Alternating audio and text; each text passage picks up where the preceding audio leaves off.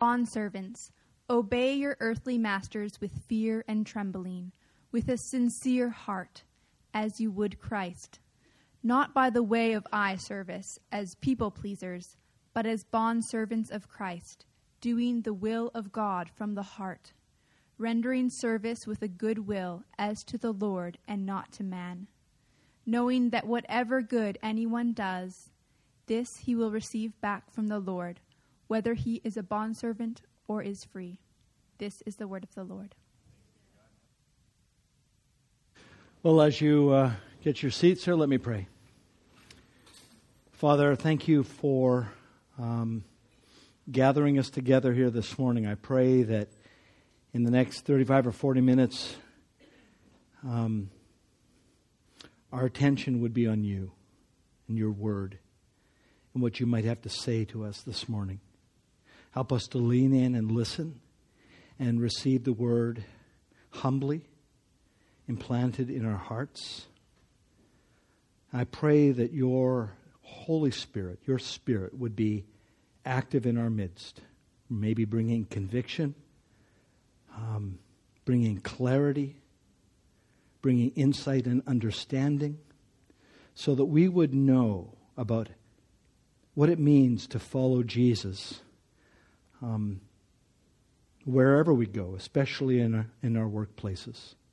Would you help us, I pray, to make the connections in our hearts between Jesus and all that we do? We pray these things in His blessed name. Amen. Well, we've been in a series now for four weeks. Uh, it's called We Are Christ City. And uh, if you are a visitor with us this morning or you've missed any of those messages, can I encourage you to go to our website, christcitychurch.ca, and just go to the kits button there. And then up at the top, there's a little button called sermons. Go there and listen to these messages. These are important messages because it's a way of bringing us all together, to help us all to get on the same page and to pull in the same direction as a church. This is about our, our mission, our vision, our values as a church. These are the ways, uh, this is what's directing all that we do. And so give those a listen. Um, this morning, I've decided to add a fifth message. Um, I just felt that in light of something that Brant brought last week, that we just needed to take one more step together. Last week, Brant talked about the role of the church in making disciples. That's absolutely crucial. We have to understand that. But what I wanted to do is take one more step and say, okay, but what does it mean to be disciples of Jesus in our workplace? What does it mean to follow Jesus in our work? So that's, that's the question um, I want to try and answer or begin to answer with you this morning. How does our faith in Jesus relate to our work on Monday morning. Monday morning's my day off, so Tuesday. Now, consider this. Over your lifetime, a conservative estimate is that you're going to spend 90,000 hours at work. yeah, scary. Um, and that's yeah, I don't know. Maybe, I think that's an average. So, but consider this 90,000 hours at work for the average person. Now, that means that, that work is a pretty central part of your life. But our faith is absolutely central as well, right? So, so the question is how do I bring my faith to work? How do I live out my faith at work? See, we must not underline this, we must not separate our faith in Christ from our work. That mustn't happen. We need to know how they come together and how our faith in Jesus influences and informs and shapes and directs what we do and how we do it. So, is that all clear? This is where we're going this morning. The 20th century missiologist Lesslie Newbigin said that the primary action of the church in the world is the action of its members in their daily work. So, because this is a, a vast subject, I'm going to be painting with a pretty big brush this morning. I'll just be sketching out some of the, the big themes that I think we should speak about. But if you'd like to go deeper, and I encourage you to go deeper, let me recommend to you two books. Um, one is by Tim Keller. It's called Every Good Endeavor Connecting Your Work to God's Work. And the other one is by Amy Sherman. It's a book called Kingdom Calling Vocational Stewardship for the Common Good. So, either of those two books, I would recommend picking up and doing a deeper dive on the subject of how our faith relates to our work. Uh, but this morning we're going to go and we've got a lot to cover, so let me give you my three points right up front and you can follow along. Here's my three points. First of all, the goodness of our work. Second of all, the frustration of our work. And thirdly, the redemption of our work. Those are my three points. Let's jump in. Let's begin by looking at the goodness of our work. If we were to go to the first chapter of the first book of the Bible, we would see there that work is actually an important part of fulfilling God's purpose for us and for His world, for His creation. So if you go to Genesis 1 26 to 28, the slide will be up there behind me. This is what it says. Then God said, Let us make man in our image, after our likeness, and let them have dominion over the fish of the sea, and over the birds of the heavens, and over the livestock, and over all the earth, and over every creeping thing that creeps on the earth.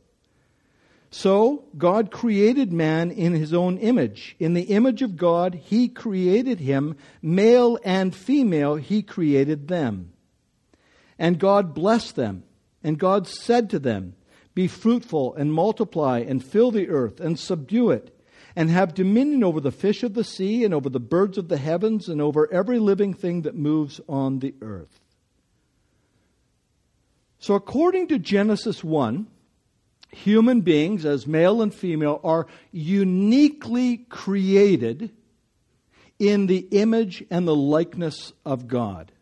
That is one of the most important things we can know we are, as male and female human beings, we are created uniquely in the image and likeness of God. So much of that flows out of that, you could fill libraries with books. Now, a big part of how we are to reflect or image God in this world as his image bearers, we reflect or we image the God who made us, a big part of that is being fruitful and multiplying and filling the earth and subduing it. That's what Genesis 1 tells us. If you noticed in this text that idea of subduing the earth, it's followed immediately by this statement in verse 28 where God says, Have dominion over the fish of the sea and over the birds of the heavens and over every living thing that moves on the earth. This whole section is what theologians call the cultural mandate. The cultural mandate. It was given by God at the beginning, and this mandate involves all of us, every one of us, as human beings, in the work of cultivating the creation. We're to cultivate the creation in order to develop its potential for human flourishing and ultimately for God's glory. That's, that's an important part of what it means to be a human being. So when we talk about being a human being and being made in the image of God, that's not just saying who we are, but that's also telling us what we're called to do in order to be fully human. Work is an expression of our full humanity. In that way, we are like God. God worked in the beginning to form and to fill the, the whole created order. And we come along and work under His authority in order to make the most of His creation. It's an important part of what it means to be a human being. In her book, Total Truth, Nancy Pearcey writes this The lesson of the cultural mandate is that our sense of fulfillment depends on engaging in creative, constructive work. The ideal human existence is not eternal leisure or an endless vacation or a monastic retreat from into prayer and meditation, but creative effort expended for the glory of God and for the benefit of others. Our calling is not just to go to heaven, but also to cultivate the earth, not just to save souls, but also to, but also to serve God through our work. For God Himself is engaged not only in the work of salvation, but also in the work of preserving and developing His creation. When we obey the cultural mandate, we participate in the work of God Himself. So, according to Genesis, work is not bad. Work is not something, it's not a necessary evil that we just have to endure until we either win the lottery or retire. That's not what work is. According to Genesis 1, work is good. According to Genesis 1, work is a gift from God. Work is a gift from God whereby we get, we get to participate in what God is doing in His world. He works through us in order to accomplish His purposes for His creation.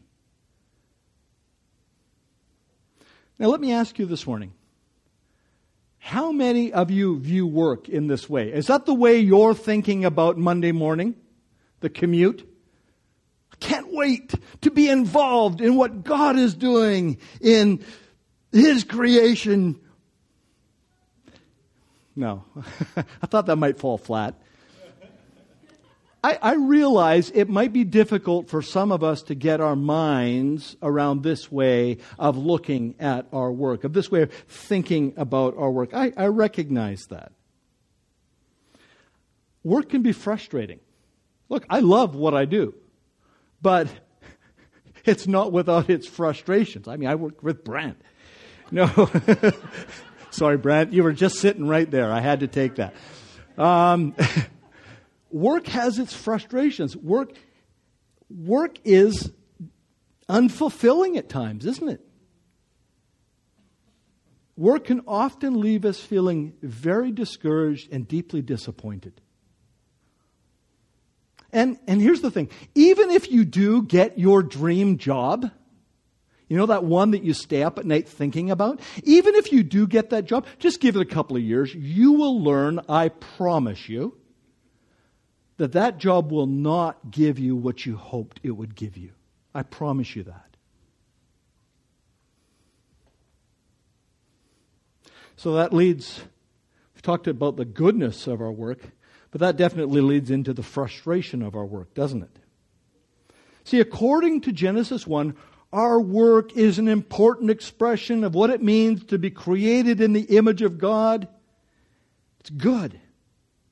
But according to Genesis 3, here's the kicker God Himself, God Himself has frustrated our efforts to fulfill the work that He has given us to do.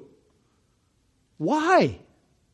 Why would God frustrate and make difficult the very thing that only two chapters earlier He called us to do?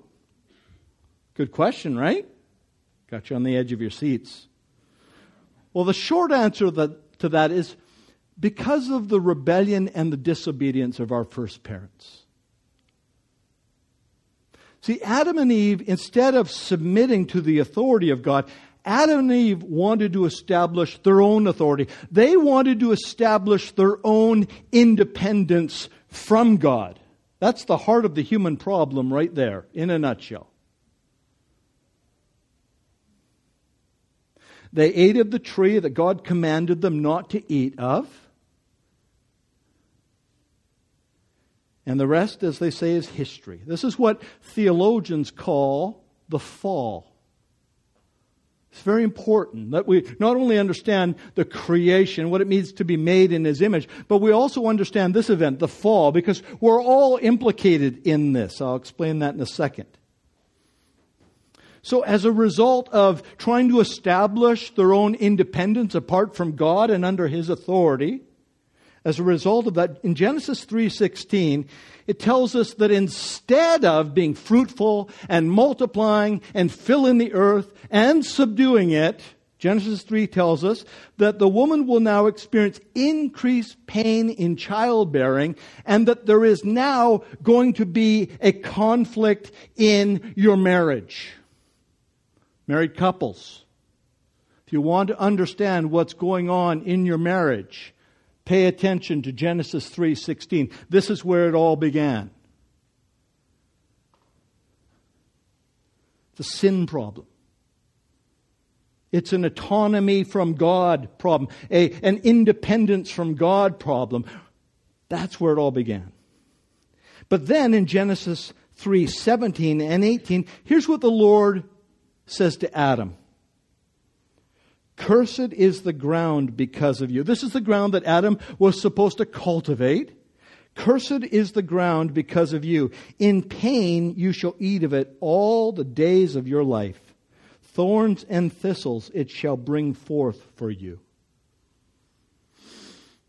So, from this point onward, down to today, and I suggest it'll be the same tomorrow on Monday morning, work has never been the same. See, work itself is not a curse. We saw in Genesis 1, it's good. But Genesis 3 teaches that the work that we do, along with every other aspect of our lives, is now affected by the fall, by the curse. Here's what philosopher Al Wolters says Adam and Eve's fall into sin was not just an isolated act of disobedience, but an event of catastrophic significance for creation as a whole. The effects of sin touch all of creation. No created thing is in principle untouched by the corrosive effects of the fall. Frustration, futility, inefficiency, boredom, disappointment, and ultimately death itself. These are the things that we must face every day in our workaday life. These are things that we must face and understand every day as we, we get on the SkyTrain to go downtown or wherever you go. You have to take this into account. Now, because work is good, and also because of what I said about Genesis 3, that work is, is also frustrated by the fall and the curse, because of these things, many of us move back and forth between idealism on the one hand and cynicism on the other. Has anybody? Have you ever been there? Yeah. Idealism on the one hand, oh, work is great, it's awesome, I can't wait. And then cynicism, I'd rather do anything else. Shoot me. See, sometimes, here's the thing. Sometimes we, we look to our work in order to give us that deep sense of meaning and value and worth and significance. I am going to prove that I am a worthy human being. Just watch me work. Thought that would get a chuckle. on the other hand, on the other hand, our work can make us just so disillusioned, so fed up so sick and tired that it almost feels like a form of torture. Hey, look, I'm speaking from experience here. I worked in a box factory in a night shift in Cambridge, Ontario years ago. Not fun. it can feel like a form of cruelty. Perhaps some of you have felt the way the author of Ecclesiastes describes work in chapter 2, verses 22 to 23. Here's what he says What do people get for all the toil and anxious striving with which they labor under the sun? All their days, their work is grief and pain. Even at night, their minds do not rest. This too is meaningless. Cheerful stuff. Now, now, fortunately, later on, later on, the author of Ecclesiastes does have a much, a much more balanced and, and wise view of work that he commends to us because in chapter 5, verses 18 to 20, this is what he says. This is what I have observed to be good that it is appropriate for a person to eat, to drink, and to find satisfaction in their toilsome labor under the sun during the few days of life God has given them. For this is their lot. Moreover, when God gives someone wealth and possessions and the ability to enjoy them, to accept their lot and be happy in their toil, this is a gift of God. They seldom reflect on the days of their life because God keeps them occupied with gladness of heart. See, so much of how we look at our work is determined by what we believe about life and the world around us. Yes, work is often frustrating because of the fall and its effects. But, don't forget this, but much more foundationally, before the fall ever happened, God gave us work as a gift. God, God tells us in His Word that, that work is good. It's an important part of what it means to be made in His image and reflect His glory. It's an important part of loving our neighbors and loving Him. So, nothing causes us to experience those extremes I described of idealism and cynicism. Nothing causes us to experience those extremes more than when we forget that fact, what I just said. See, when we forget that, that work is good, but work is fallen, when we forget this truth, this dual truth that the Bible teaches us, what do we do? You know what we do, most of us? We make work primarily about ourselves. And when we make our work primarily about ourselves, let me just say selfishness is a really, um, a really bad basis for a, a faithful, productive, joyful work. It's not going to happen. You won't have meaningful work for 90,000 hours if you make it all about you. It won't happen. Rather, it is God who has provided purpose in our work. It is God who has called us to work in order to, to serve others by developing His creation, in order that our neighbors would flourish and live into more fully what it means for them to be made in God's image. Here's what Tim Keller writes We are not to choose jobs and conduct our work to fulfill ourselves and accrue power. For being called by God to do something is empowering enough. We are to seek work as a way of service to God and our neighbor. And so we should both choose and conduct our work in accordance with that purpose. So let me just check in with you again and ask you how are you, how are you viewing your work? Is it shifting a little bit? Or is the frustration of the fall blinding you to the God given goodness and purposeness of your work. Check your heart there. Or perhaps on the other side, uh, perhaps you are expecting more from your work than it can possibly or reasonably or realistically ever give you.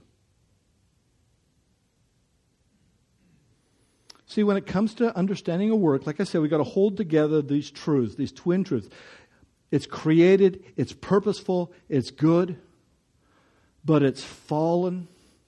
The thorns and the thistles have grown up. We're going to sweat. We're going to cry. We're going to get cut and bruised because it's frustrating to do God's work in a profoundly fallen and broken world. And that's, that's everyone's experience. That's not just you with your boss doing that crazy job that he's got you doing. That's everybody's universal experience everywhere. So that leads me to my third point the redemption of our work. And that leads us back to the passage that Emelina read for us this morning. Look again at Ephesians 6 5 to 8. All of that was just introduction. Joke. Here's what it says Bondservants, obey your earthly masters with fear and trembling, with a sincere heart, as you would Christ, not by the way of eye service as people pleasers, but as bond servants of Christ, doing the will of God from the heart, rendering service with a good will as to the Lord and not to man, knowing that whatever good anyone does, this he will receive back from the Lord, whether he is a bond servant or is free. So, what Paul's doing here in Ephesians 6, he's, he's writing to the, the, the churches in and around the city of Ephesus, and he's, he's speaking directly to bondservants or slaves in the church, Christian slaves that are in this early church in and around Ephesus. And so, before we really look into what this text might teach us about our work, we have to address the elephant in the room. We have to talk about slavery, just briefly. Let me just say this very clearly. Unlike, completely unlike the, the, the sort of slavery that was practiced in the United States in the 18th and 19th centuries, slavery in the ancient Roman world was not based on race. It did not involve kidnapping people from one country and transporting them to another. And it was seldom lifelong. Those are some things we need to know about the difference between slavery that the slavery that comes to our minds when we think about it and the slavery that the Bible is talking about. See, at, at that time in the Roman world, slavery was more um, like what we might call indentured servitude. Furthermore, it's important for us to note that the New Testament, apart from what some people say, uh, the New Testament never promotes slavery. Okay? In fact, in 1 Corinthians 7:21, Paul encourages slaves to gain their freedom if they have the opportunity. He encourages them to get their freedom. However, given the fact that slavery in the ancient Roman world was very, very prevalent, Paul lays out some guidelines for the slaves. See, the church was in no position whatsoever to radically change the structures of Roman civilization. They were an exiled, persecuted people living on the margins of the Roman Empire. And so you know, Paul doesn't say, take up swords and guns and bombs and, you know, go at it. He, the, the Christian faith has never abdicated revolution. Christian faith is revolutionary, but Christians should never be revolutionaries. Okay? Talk to me later about that. um, but Paul here is addressing slaves in the church in Ephesus who have become Christians. And he knows this is a tough place to be. So he gives them this counsel. Now, I would suggest to you if this is the counsel that Paul gives to slaves in the church, how much more so is this helpful counsel for us who maybe are working for a little less money than we like, with a little less agreeable jo- boss than we'd like, you know, who's a little bit more commuting than we like, or whatever you want to fill in the blank with. How much more so does this counsel, does this uh, speak to us in our situations? This speaks to us as workers, as employees, sometimes as employers. So let me share with you three things from this text. First, all our work is for the Lord. Look again at verses 5 and 6. Bondservants, obey your earthly masters with fear and trembling as bondservants of Christ. So your tax return may say that you work for the Vancouver School Board, or it may say that you work for St. Paul's Hospital, or it, it may say that you work for the city of Vancouver, or the government of Canada, or it may say that you even work for yourself. Perhaps you're an entrepreneur. But let me just say the Bible says that you work for the Lord. The Bible says that first and foremost we are bond servants of Christ. If you're a Christian here this morning, you have been bought and paid for with the precious blood of God's beloved Son. He died for you. And now you belong to Him. And that is good news. because formerly we were, we were under the domain of darkness. Formerly we belonged to the other guy. You know, the old Dylan song, You Gotta Serve Someone? You're either going to serve the bad guy or you're going to serve the Lord of Lords, the King of Kings. And Christ came into the world, as, as Colossians 1 says, to transfer us, to take us out of that domain of darkness and bring us into the kingdom of God's own beloved Son. We belong to Him now. We are bond servants of Jesus Christ and he died to set us free from the slavery of selfishness and sin and to set us free to do the work that brings glory to our Father who is in heaven. So, everything we do, all that you do, whether you're working in the home, or you're working at school or on the job site, or you're working behind a desk in one of those little cubicles like from the office. Boy, you guys. Ooh. Everything you do is, is under the lordship of Jesus Christ. If you're a Christian, you're a bondservant, you're a slave of Christ. And that's freedom. Here's the thing the Bible the Bible does not divide your life up into the secular and the sacred. That is not Bible. Christ is Lord just as much as when you're going into your workplace on Monday, or you're doing the dishes at home, or you're going on vacation, or you're watching Netflix He's Lord just as much over all of that as when we are gathered here together on Sunday morning in His name. It's important to remember. There's no secular and sacred divide. So Paul says if you're an employee, if you're going to work tomorrow and maybe you are not warm and fuzzy about your boss, Paul says, Obey your boss with fear and trembling, not because your boss can threaten you or dock your pay or cut your hours or even fire you, not because of that, but because you are a bond servant of Christ. That's why we obey. Yes, Jesus, Jesus is our gracious and merciful Savior, but let me add, He is also our judge. We mustn't presume upon the grace of Christ. We mustn't think that He doesn't care about how we do our work. He most definitely does. Let me ask you, would you work differently if you went in to your work and your boss was with you all day, every day, watching you? I bet. Well, think of Jesus. Think of the Lord. He knows every thought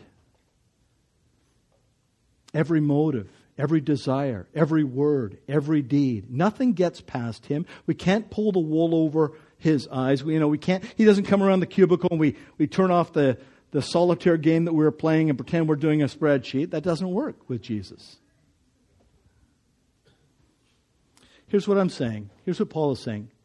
We must, if you call yourself a Christian, if you are a bondservant of Christ, you must take Jesus Christ seriously in your work. Here's what Colossians 3:23 says. It says, "Whatever you do, whatever it is, work heartily as for the Lord." So first of all, all of our work is for the Lord. Second, the standard of our work is heartfelt service. Look again at verses 5 and 6. Bondservants, obey your earthly masters with sincerity of heart, as you would Christ, not by the way of eye service as people pleasers, but doing the will of God from the heart. Now, so when some people hear about doing the will of God, they get all jacked up and they think, great, we get to work hard, we get to achieve as much as possible, we're going to change the world. And, and for some people, they're just high achievers, and bless them. And, and this idea of putting their whole self into the work means that they work 80 hour weeks and, and they're just always thinking about their work and it's all about pushing the productivity. But here's what I would say people that work with all their heart in that way, often their heart is more in love with money or recognition or control or power or just themselves. I, Jesus doesn't work us like that. There is, there is a, a busyness in work in this modern world that is not, does not honor Jesus Christ. I am not saying to anybody, put in more hours, um, you know, work till you drop. I love reading the Gospels. I never get the sense in reading the Gospels that Jesus is ever, you know, stressed out, harried, in a rush, you know, can't fulfill his to do list. You know, he's just boy, I want that kind of composure. Now, nobody did greater work than Jesus. I want that kind of composure in my work. Well, this is important. Christians should look at their work very, very differently. When we work from the heart, we work out of our passion for Jesus Christ. That's what it means to work from the heart. We work out of our passion for, our devotion to, our commitment to Jesus Christ. We mustn't become preoccupied and obsessed with all the things that we are going to achieve in this world through our work. That's a dead end. As Paul says in Philippians 3, we must be prepared to count everything as loss everything, meaning our paycheck, our promotion, our prestige. We must be willing to count everything as lost because of the surpassing worth of knowing Christ. We've got to be willing to, for His sake, be willing to suffer the loss of all things and count them as rubbish, he says, in order that we may gain Christ. Here's how one pastor puts it We never have to fake joy in our jobs because our joy does not come from our jobs. We work from full hearts instead of striving to fill our hearts. That kind of heart, not mere excellence, is what makes our work distinctively Christian. It doesn't mean we shouldn't work to a high standard. We should. But excellence in our work should be done for the sake of Christ our Savior. So, first, all our work is for the Lord. Second, the standard of our work is heartfelt service. Third, the reward of our work is eternal. Look at Verse 5 and verse 8 Bondservants, obey your earthly masters, knowing that whatever good anyone does, this he will receive back from the Lord, whether he is a bondservant or is free. See, we mustn't think about our work primary, primarily in terms of what we are going to get out of it in this life. All of us must take eternity into account. Yeah, we need to earn a living. I understand that we, we, we want to make this world a better place. I, I get it. Absolutely. We should be 100% committed to that.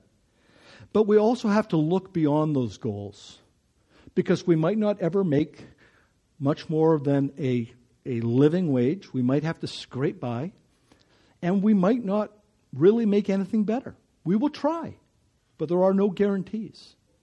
And sometimes people that try to make the world better actually end up making it worse in some ways. Tragedy. We've got to look beyond these goals that we have for our life in this world. We've got to listen to Jesus and what he says in Matthew 6 19 to 21. He says, Do not lay up for yourself treasures on earth where moth and rust destroy and where thieves break in and steal, but lay up for yourself treasures in heaven where neither moth nor rust destroys, and where thieves do not break in and steal. For where your treasure is, there your heart will be also. See, the Lord is never going to be impressed with your many promotions and your ever larger paychecks. We're not going to show that to Jesus on the day of judgment. He will not care. All of the checks will bounce. But here's what we need to do we need to work and to wait patiently and persistently and hopefully and prayerfully and faithfully. We need to wait and work for the reward that He will give us at the end of the age. Our labor in the Lord is never in vain. 1 Corinthians 15 58. So I'm not saying that you shouldn't look for a better job. I'm not saying that you shouldn't try and get a job that it maybe makes a fuller and better use of your, your gifts and capabilities. I'm not saying that. I, I'm, I'm not saying that we shouldn't even look for a job that maybe gives us greater job satisfaction. But what I am saying is that you shouldn't, you shouldn't make your life all about finding your dream job because it might not come.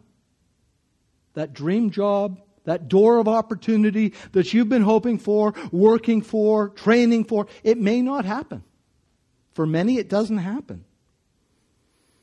What if you have to wait years or decades or maybe for your whole life before that door opens up to you? So let me close with this. What is the secret? You know, I'd have a secret here. It's all about secrets. No, it's not. Um, what is the secret of job satisfaction in your work? The work that you're presently doing, the work that you're going to go to on Monday morning.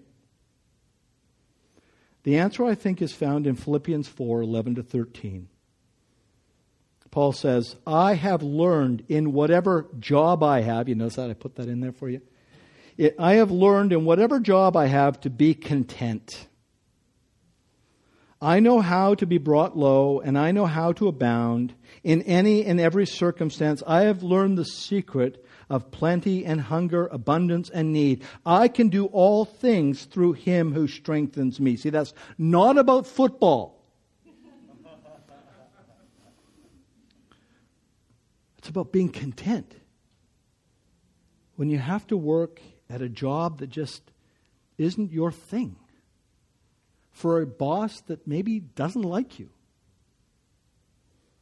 See, Paul knew how to be content because here's the key he knew the surpassing greatness and worth of knowing Christ Jesus, his Lord.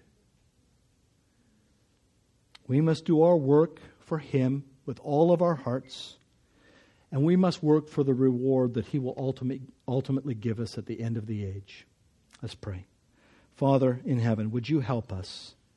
Help us to think about work, our work, whatever we're going to spend 90,000 hours of our lives doing. Help us to think about it